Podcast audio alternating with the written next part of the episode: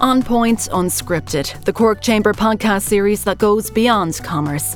I'm Fiona O'Donovan from Cork Chamber, and in this episode, I chat with electrician and business owner Ken O'Connell and president of MTU Maggie Cusack about the untapped potential of apprenticeships.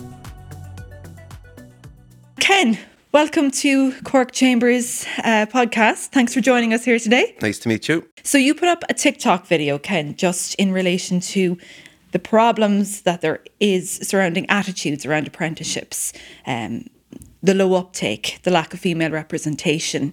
There's a, a plethora of problems, really. But your video got such a huge reaction. I get young fellas talking to me, asking me about apprenticeships, and I re- I realise like that they don't know a lot about how to get into them. They're not encouraged to get into them by school or by home. So it was just something I had in my mind for the last couple of years. And to be honest, my wife encouraged me just go ahead and and put up a video. So um, yeah, I just did a video sitting in the van one morning, and um, yeah, it just took off. It just it just it was a bit of a ramble about what my thoughts on it, and um, it's over a quarter of a million views now. The thing though, it wasn't a ramble. It, it was it hit home for so many people. It's not anti-college. It's just that I'm fierce pro apprenticeship, and I, I just see kids, and it's all it's just this points race of you have to get X amount of points, you have to go to college, and college seems to be the be all and end all. When all I'm saying, Fiona, is it's not the be all and end all.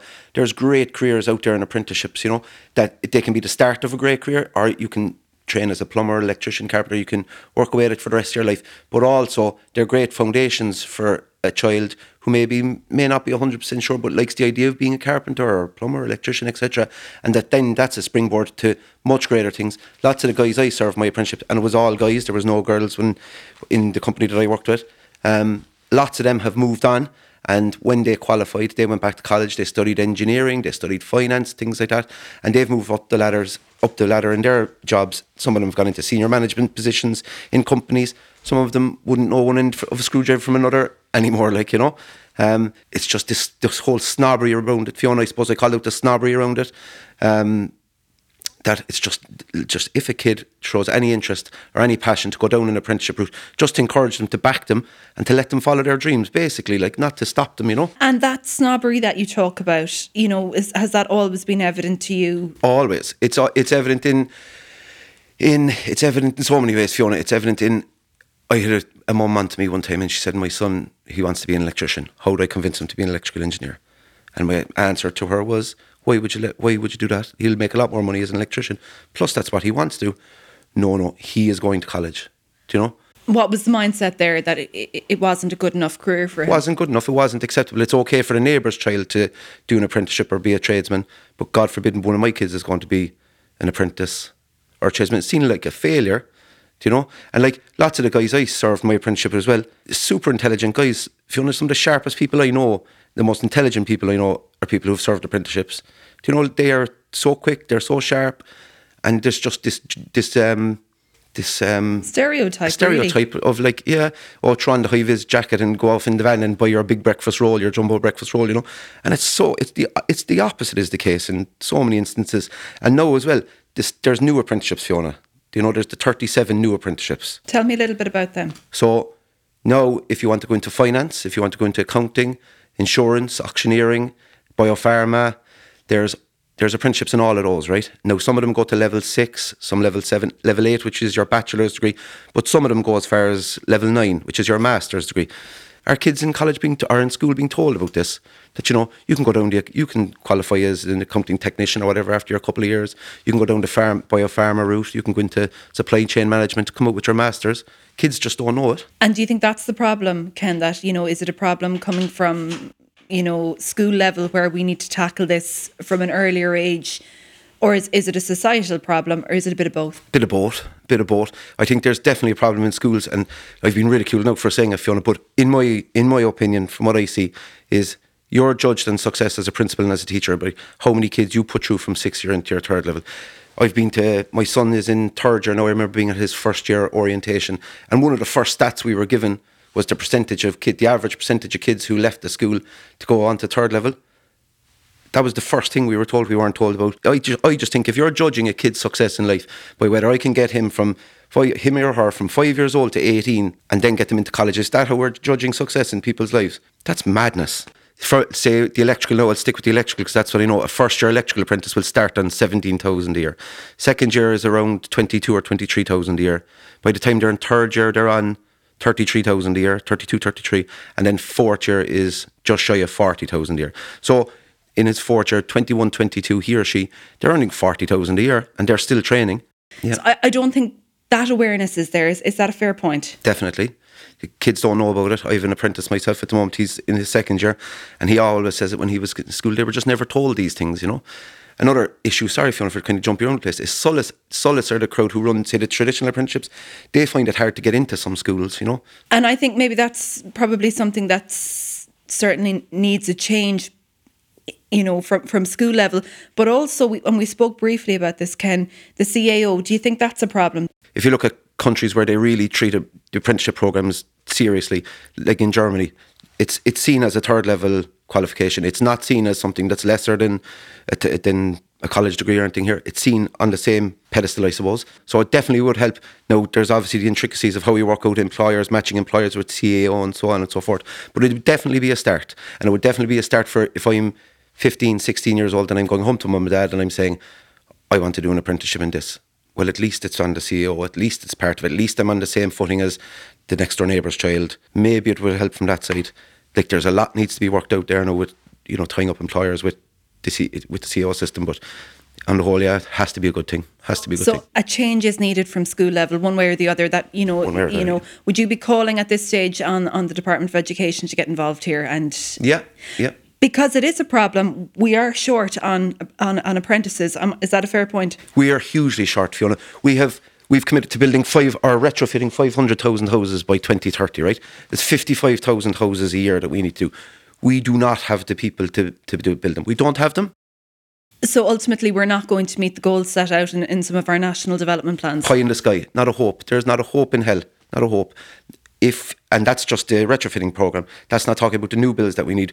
People buying houses at the moment. You can see what's happening. Prices are going through the roof. The, the stock isn't there. People aren't there to build them. It's interesting because I think we all kind of noticed it during lockdown. People wanted to do up rooms or put in home offices or yeah. whatnot. They used a lot of the money they weren't going on holidays with to put in that unit they'd always wanted. Yeah. Couldn't get a carpenter for months, couldn't get an electrician, couldn't get any tradesmen to come into your home unless you rang them six months in advance. yeah. Do you think maybe that has got people thinking about where we're where we're actually at? I hope it does, Fiona. I really do. I really hope it does because that is that is a fact. We did a renovation job in our own house, and I know all of the guys. I know the plumbers. I know the carpenters, and I found it difficult to get them in. So I can imagine somebody who doesn't have the contacts, you know, it's a huge, it's it's a huge problem. Back to this retrofitting thing again. Like unless we really get into the schools and really encourage kids to get out there, and as well upskill the people who are already qualified in things, in all this new technology, we're not going to meet the targets. Has your trade been good to you? I've had a great life from it, Fiona. Yeah, I suppose I was just always fascinated with electricity from being very young, and actually a very big influence on me was one of my parents' friends. He was um he was an electrician, and he was always the guy like you know he always seemed to have the nice car. He always seemed to be the fellow who was going on holidays every year. This back in late 80s, early 90s Ireland. Nobody went abroad, you know. And uh, he was always that guy, you know. I was going, geez, that's magic. Like, what's his job, you know? And I found out then he was an electrician. Sure. I thought this is it. That's definitely the route I'm going down. What was your parents' reaction to that? They, in fairness to them, they were very supportive. Whatever I wanted to do, to be fair to them. And then when I was in sixth year in school, the ESB were looking for apprentices. So I had gone to two or three interviews and I had got as far as the, I think it was the last interview or maybe second last interview. I'd done the aptitude test and all that. But at the same time, the CAO offers came out and I had written down engineering on my CAO. Of course, from school, then the pressure was go to college. I did a very good leaving cert and I did very well, got very good points. And I went in and I loved college, made great pals in there, we had great time. But after a year, I just said, look, it's not for me. I want to get out, I want to start earning. Got an apprenticeship then with a company called Sean Ahern in Cork he had 170 electricians, I think, when I started with him. Yeah, and um, yeah, served my apprenticeship. Them got a fabulous apprenticeship with them. Then after that, I said I'd go back and I'd do electrical engineering. Okay. Yeah, so I went back uh, just to put it, as I was saying earlier, lads who went back and I was going to be one of them. I said I'll move up the ladder here and I'll get my engineering degree in my back pocket as well. Move up, but what happened then is I started doing your Foxers, you know, where you're going yeah. out, you're doing the jobs from friends and family, and I started making making some money. And I said, geez, you know, I might give this a go. That was 18 years ago. So. And did going to college in conjunction with the apprenticeship, did that kind of, do you think that gave you a little bit of a, um, an advantage on, on others maybe? Afterwards, is it? Mm-hmm. Um, no, because I never actually used it, Fiona. I w- if I had gone for a job in industry, I, obviously it would have been hugely beneficial because somebody, that's what I was saying earlier, somebody with an apprenticeship with, an, with then who then goes back and does a degree or does a diploma or something and, and tacks that onto it, they're hugely valuable to employers, like, you know, to industry, massively, because not only do you have the theory side of it, but you have the practice side of it. I remember when I went back to college as a qualified electrician, I was doing electrical engineering. Like, there was boys and girls in the class, like, they didn't know very, very basic stuff, and these guys were in their third year of electrical engineering, you know, you'd be thinking they should know. And it's only kind of then you realise, hold on a second, I'm, I'm at a huge advantage here to these people, you know. Again, something that, that hasn't been communicated to, you know, school leavers as yeah, such. Yeah. And and tell me, you know, after you put the video up, did you expect the level of response that you got from it? People actually getting on to you looking for nearly advice on. Yeah, no, Fiona, I didn't expect the response. And I certainly I didn't expect all these messages that I'm getting private messages, emails from people like really, really personal stories. Like, you know, lots, lots from women. I think there was a woman texting, she said she wanted to be a carpenter when she was leaving school. And her mum said, no, you're going down the nursing route. And I think her exact quote was, while I while I enjoy my work and I think I'm I'm a good nurse, it's not my passion, she said. And she said, you know, I constantly think about what it should have been. Another girl where she was in an all girls school, similar to the story we were talking about a while ago, would have loved to go down the apprenticeship route, but didn't and feels she's working in a dead end job now. Now, trying to email her back and say, you're not, it's you know, fine, honourable job, but just awful stories like that. Guy, a guy, probably late 60s, who just had an awful life. And when it was all traced back, it all stemmed back to one particular time when he was leaving school and an apprenticeship wasn't good enough for his family. I know there was a big focus, obviously, on getting kids into college, right? I think fantastic. And there's a huge emphasis now in schools on girls and STEM subjects, right? Fantastic as well. But we're just we're just missing one big whole chunk of kids. I know them, I talk to them, they tell me their stories, they tell me about how tough it is sitting around the dinner table at home with their mum and dad, that they want to go down a certain path. Where when did this all happen? The Irish went all over the world and built the world. We're renowned all over the world. I can take my qualification, I can travel anywhere in the world and have a very good life. I know we kind of talk about money a bit.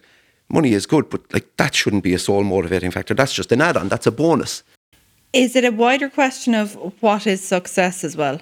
What, how are we measuring success? Is it that if you're in a suit on the South Mall, you've done well, or is it that if you have your name on the side of a, a commercial vehicle, you've done well?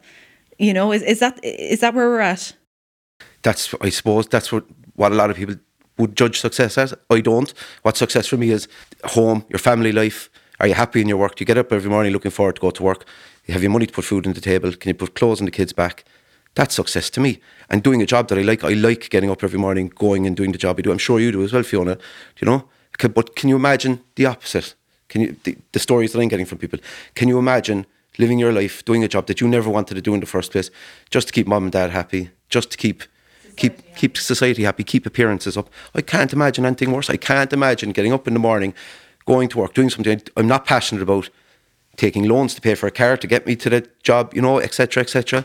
It's just I just want people just to encourage kids, and it's not anti-college, Fiona, at all. Yeah, and I think that's that's probably a very um, good point and something that maybe needs to be em- emphasized at this point is that you know there's huge opportunities obviously as well with college, Absolutely. huge, and you know just because you know the money doesn't come as quick doesn't mean Yeah. that the the profession isn't as good. But th- this is about doing what you want to do and being allowed to do what you want to do. Another aspect I'd like to talk to you about is um, female representation in trades. Mm-hmm. What's it like at the moment? It's very poor. There's talk that there's g- girls are encouraged in school, but they're not encouraged in school. I talk to them. Um, I'd ask them what happens in school when they get to fourth, fifth, and sixth year. It's not seen as an option for them. You know, we need role models as well. We need women who are in trades. We need them out there. We need them talking. We need them on TV. We need them on radio shows, on podcasts like this. We need them out talking. It's like the GA. I think it's the GA. Is it can't see, can't be. It's the same with women in trades any woman who I've ever met working in trades, and there's been very few, have always been fantastic at their jobs. Like it's not, there's this impression that no, not they're they're not capable of it, or this this idea that they may not be strong enough for it, or something like this. It's absolute rubbish. It's absolute rubbish. There's manual labour besides now you're lifting your blocks and things like that. But most trades, there's very little. The manual work is nearly gone with the tools and things that we use now. You know, um, but that's what you have colleagues for as well. That's what exactly, you have teams yeah. for. exactly. Ex- in, I know in lots of the big factories now and things, you can't even carry a pipe on your own anymore. There has to be two people carrying the pipe. But that's something that's thrown back at me. Oh, but she, she wouldn't be able for it. yes, she would. Absolutely, she would. Of, co- of course, be able to you know, we're in the gyms the same as men are, and we're lifting not far off. A lot of men, maybe more in some cases. Yeah. You know, why is it different in a workplace then? Like, why is I don't a- know. It's everywhere else in society we're seen as equal, and we should be seen as equal, and we're all we have the same opportunities. Why not in the trades? Why not? One thing I would ask you though is, you know, and I know we're saying it's a societal problem and it's a it's a peer pressure problem. Yeah. But is it a problem within the workplace as well? There probably is, yeah. There probably is. But again, it- maybe it's maybe it's just we need just those role models where people can see, geez, you know, they can do women can do just as good as any any man out there. I'll give you an example there. I was looking for an apprentice two years ago, Fiona, and I put up an ad on Facebook and I got I think it was close to sixty CVs I got, right? There was only one one female, right? And she was a mechanical engineer from Limerick. When I rang her, she actually didn't realise that I was based in Ballincollig. She just saw the ad on Facebook, assumed it was somebody local. So they're not applying for the, the apprenticeships either because they're not encouraged to to go into the trades, you know? And that would help solve a lot of the shortage problem as well. Like certainly in the short term anyway, wouldn't it? Of course it would, yeah. The way things are going, like in a couple of years, you're going to be paying an absolute fortune to get any tradesman into your house because it's supply and demand. Like there's there's fewer and fewer and fewer. I'm giving people two, three month waiting times, you know, to get to work, and there's just nothing you can do about it. You could work 27 hours or 24 hours a day, seven days a week, Fiona, and you would not get through to work. Is SOLAS the only route to go, or are people kind of getting caught doing apprenticeships that maybe aren't um, on the SOLAS agenda? Yeah, so SOLAS run the, tr- the 25 traditional trades, your carpentry, electrical, plumbing, all those, the ones that everyone would know, that would think of as being the trades. They run those. Um, to get a trade, you have to get an employer and you have to make sure that that employer is registered to train apprentices with SOLAS. That's a big, big thing because there are kids out there who think that they're start, they've started an apprenticeship, but in fact, the employer isn't registered with SOLAS, so they're just they've wasted their time, unfortunately. So that's very important. Anybody listening, if mums or dads or anything and their kids are starting, just make sure that that employer is registered with SOLAS. Is it ever too late to do an apprenticeship? So if anyone's listening to this and they're 40, 50, 60 and they Yeah. want to, like that gentleman in his Yeah, 60s, is it yeah. too late? No, it's not. Obviously, everyone's financial situations are different, but by third year, you're on over 30,000 a year. And that's just your Monday to Friday, 9 to 5. Though. No, it's never too late. Should girls as well as, as boys, should everyone be exposed to those technical subjects? Do, do you think it should be nearly mandatory that, that we all just have a go at it and see? Absolutely. I know you were saying earlier, uh, before we started in school, you had to do the, the subjects. But we were given um, we were given a you know trial at Yeah. all the subjects, whether it was art or home economics, Yeah. woodwork, metalwork. You knew fairly quickly what you were. You did honestly at Yeah. thir- thirteen. You knew fairly quickly what you Yeah. what you could do well in and Yeah. what you, you'd be avoiding. Now, look, unfortunately for me, the metalwork and woodwork were not my forte, but Yeah. it was really nice to try it. I still remember it. Of all the subjects I did, I still remember woodwork and metalwork, and they stuck out for me. I still remember them. Yeah. I still remember. I think we had to make like a, a wooden pencil case in woodwork. Couldn't do it. Like absolutely could not do it. And we had to do. Uh, we had to make a shape out of a piece of steel in metalwork. Again, could not do that. But I remember it, and I I remember nearly being like, okay, that's not for me. You Yeah, know. yeah. Great. That's those are two I don't want to do anyway. That's fine. You know, so we're missing a trick definitely. Definitely, and you're right. The kids should be allowed to to try all those subjects. But but as well, another thing is, do you know when they get into transition year, Fiona? I'd love to see companies, local companies, teaming up with local schools, and you get into transition year, and the tra- and at start transition, you're going to say, right, lads, we have 30 companies here. They're all willing to take E for a couple of days work experience. Any, any, if any of these tickle your fancy, let us know. We'll put you in contact.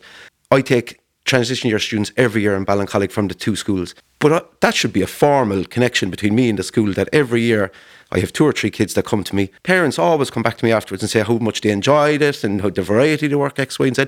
But what about your industries, your pharma companies, all these kind of companies, your manufacturing companies, that if they're in the local schools, you can go in here and it's something you go, do you know what? As you said, you tried it, you gave it a go, you're shadowing an engineer or a pharmacist or whatever, and she said, geez, I love that. Or, geez, no, that's definitely not for me anyway. That's brilliant. Like some of the messages you got in, they just couldn't do the the apprenticeships. Yeah. You know, what would you say to those people? Plow ahead, and I'll give, I'll help them in any way I can. Life is just too short, I think, to be stuck in something you don't want to do. Just have a go off it. It's it can be hard to get an apprenticeship, right? Because you have to find the employer yourself, right? That's a whole other can of worms we could probably go into, but persevere at it. You will get somebody eventually. You will get a start eventually, and just go for it. Like life is too short to be doing something you not you don't enjoy. Where can they go for advice? Is there any good website they can go to? to yeah, they can go on to apprenticeship.ie, um, and that will give them all all the apprenticeships, everything, all the new ones we spoke about as well. And then if they're looking for actual employers, there's a website called apprenticeshipjobs.ie and that's a live website with employers looking for apprentices you know you're you your know? own boss as well that's yeah. another that's another huge plus for a lot of people coming out of school anybody can start it's i kind of i always liked working i liked working for myself i have a great life i have a fabulous life you know now Fiona it's not all you know, rosy in the garden either. Like there's there's tough days when you're working for yourself, and there's tough days when you're an apprentice. But you work your way through it. Like you get through it, and you get great life lessons. How to about number one, hard work. How to deal with people. Um, when you start into business on your own, you find out some pretty harsh business les- lessons fairly quickly because part of an apprenticeship isn't there's no business training in an apprenticeship. I never see graduation ceremonies or anything like that. Do you think that's a problem? That yeah, like that, that, that's a big that's a big deal in your life to it is yeah stand with a cap and gown with your parents and it say is, this yeah. is what I've achieved. It's all the little things that make the big things like yeah. Ken, thanks for joining us today. It's been absolutely so insightful. Super, thanks Mill. Maggie Cusack, President of MTU, thank you so much for joining me for the second half of this podcast that focuses on apprenticeships and where things are at at the moment in that sphere and what more needs to be done. From an MTU perspective and a third level institution perspective, how are things going in that sphere? Thank you. I'm absolutely delighted to be here to discuss this topic with you. MTU are fully committed to the provision of apprenticeships. Um, that's something that we're really passionate about, really providing that range of opportunities. We're very mindful that people have different aptitudes and different ways of learning. So it's important for us that we make provision for, for all of those different approaches. And when we think about some of the really grand challenges that we're facing and will face in the future as a society. We think about the housing crisis, we think about climate and how we're going to have to do things in different ways then that real practical approach comes to the fore, and it should be obvious to all that those skill sets are going to be essential to solve a lot of the issues. So, we at MTU have really increased the number of apprenticeship blocks that we've provided over the last number of years, really significant increase, almost threefold in the last couple of years. But there are challenges, and the challenges for us are really around facilities, so infrastructure and, and space. So we receive funding for new curricula when they're introduced, but the struggle for us is really around upgrading buildings and services and space to, to provide that. So those are really our short term um, challenges that we face. And I think longer term, it would be great if we could move to a position where there's where there's forecasting about recruitment of numbers and targets so that we could plan things in a really meaningful way and make sure that we have things in place.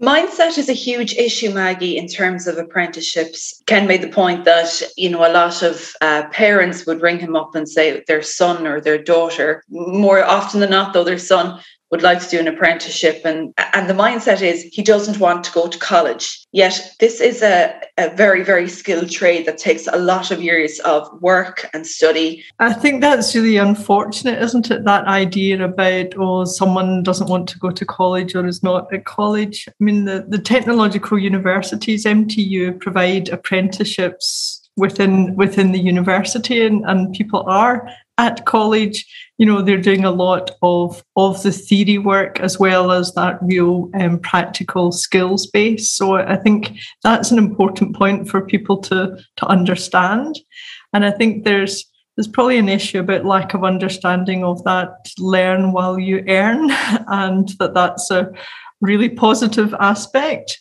and to value them in the same way. They're different. It's not one that is greater or more important than another. We do require that whole whole suite of, of skills for us to function well as a as a good society. And in recognizing those skills, Maggie, do you think it's important that there's a change here in the CAO?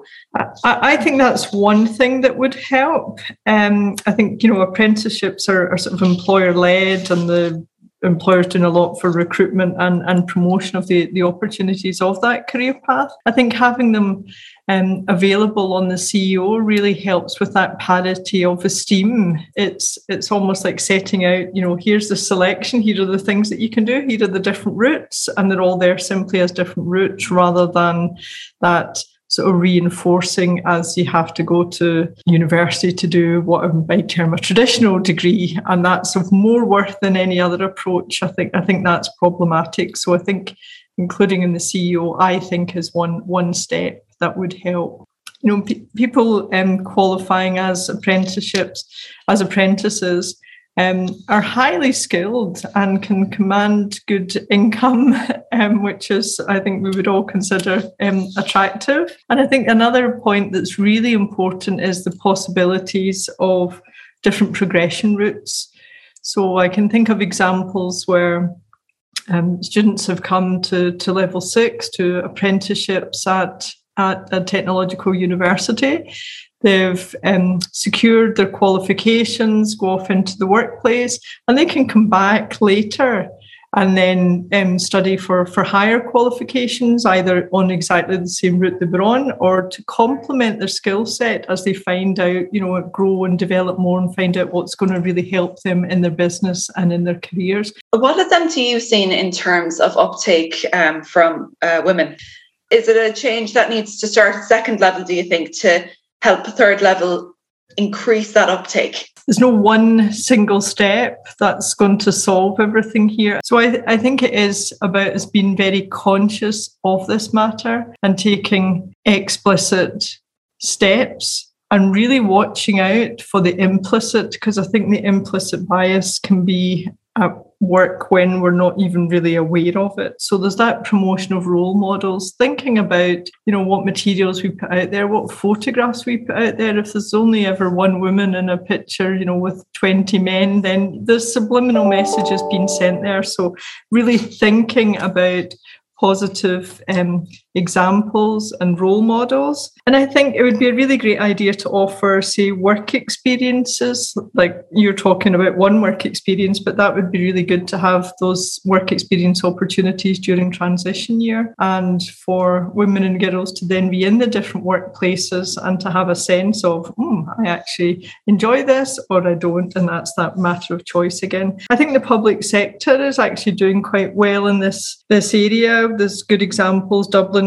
Corporation and Bus Éireann and local councils really doing well to encourage females to take up apprenticeships. And I think it would be good to see even more of that in the in the private sector. And what is the experience like in MTU for people studying apprenticeships? Is it largely a is it largely a college experience or is it is it an off-campus experience for many yeah it's a really important point that you raised there because I think that one of the issues may be when you know you're leaving school and you're making your decisions, you want the college experience. So that might be a, a reason for some to, to rule out um, the potential of pursuing an apprenticeship. But actually, it is a college experience, and in some ways, you can think it's almost like the best, you know, of both worlds. It's that back to that earn while you learn. That you have the college experience, you have that practical experience when you're in, you know, the workplace, and actually come through with your qualification that way. So there is there is college experience.